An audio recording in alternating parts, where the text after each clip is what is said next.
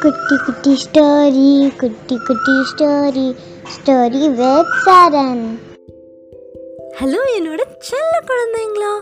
நம்ம ஸ்டோரியோட title Buddha and the pond ஒரு காலத்தில் புத்தருக்கு நாலு குட்டி குட்டி சீடர்கள் டிசைப்பிள்ஸ் இருந்தாங்க. ராமு சோமு சாவி அப்புறம் ரவி.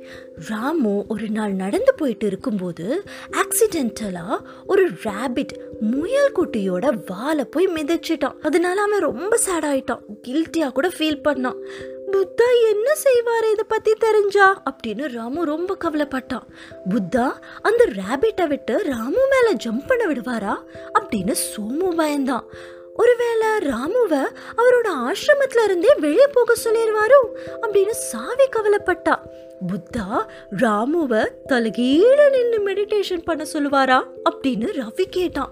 ராமுக்கு ரொம்ப பயம் வந்துருச்சு. அவனோட மைண்டு ரொம்ப டிஸ்டர்ப்ட் ஆயிடுச்சு. புத்தா அவரோட நாலு குட்டி குட்டி டிசைப்பிள்ஸை கூப்பிட்டாரு. நாலு குட்டி குட்டி டிசைப்பிள்ஸும் ஒரு பாண்டை கிராஸ் பண்ணி புத்தா பக்கத்தில் போய் உட்கார்ந்தாங்க. ராமு அந்த ரேபிட்டை பற்றியே நினச்சிட்டு இருந்தனால அவனோட மைண்ட் ரொம்ப டிஸ்டர்ப்டாக இருந்துச்சு. புத்தா சொன்னார் ராமு அந்த பாண்டில் இருந்து எனக்கு கொஞ்சம் தண்ணி எடுத்துட்டு வரியா? அப்படின்னு கேட்டதும் இது ராமுவோட பனிஷ்மெண்ட்டா அப்படின்னு சோமு நினச்சான். ராமு போய் அந்த பாண்டை செக் பண்ணான் அது ரொம்ப மட்டியாக இருந்துச்சு. ஏன்னா அந்த நாலு குட்டி குட்டி டிசைபிள்ஸும் அதில் நடந்து கிராஸ் பண்ணனால. ராமு எம்டியான பாட் எடுத்துட்டு வந்து சொன்னான். தண்ணி ரொம்ப கலக்கமாக இருந்தனால அவனால் எடுக்க முடியலன்னு. புத்தா ராமுவை உட்கார சொல்லி ரிலாக்ஸ் பண்ண சொன்னார்.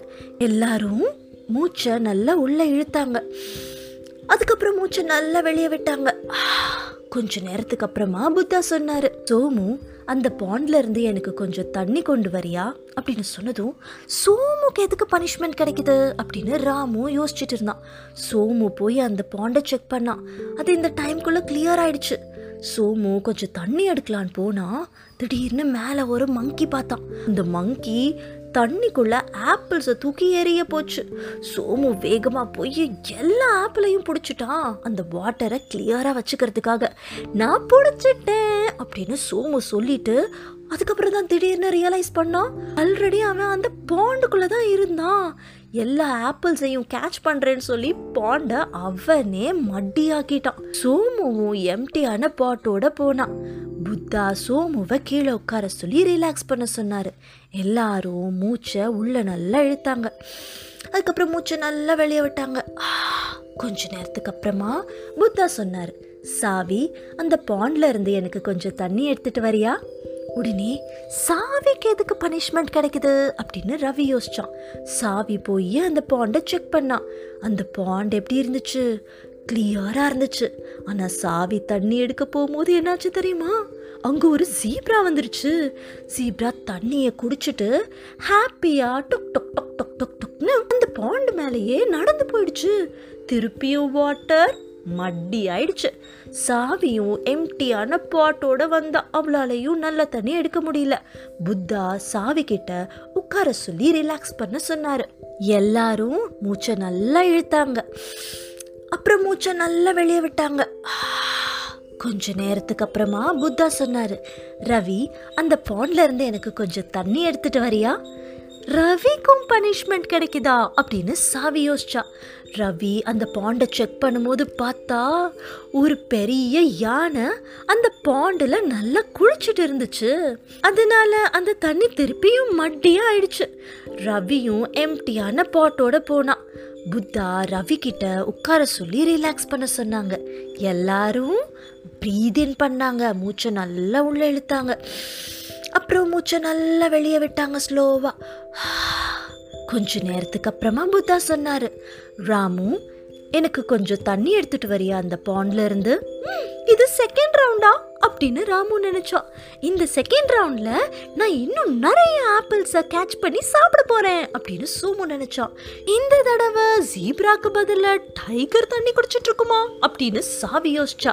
ராமு தண்ணி எடுக்க போகும்போது அங்க ஸ்விம் பண்ணிட்டு இருக்கிற எலிஃபேண்ட் மேல ஏறி ரைட் போவானா? அப்படின்னு ரவி யோசிச்சுட்டு இருந்தான். ராமு அங்க போய் பார்த்தா பாண்ட் கிளியரா இருந்துச்சு. எல்லா மண்ணும் பாண்டுக்கு அடியில அழகா செட்டில் ஆயிடுச்சு. இப்போ ராமு கிளியரான அந்த பாண்ட்ல இருந்து ஒரு பாட் ஃபுல்லா நல்ல தண்ணியை எடுத்துட்டு புத்தா கிட்ட போய் கொடுத்தான்.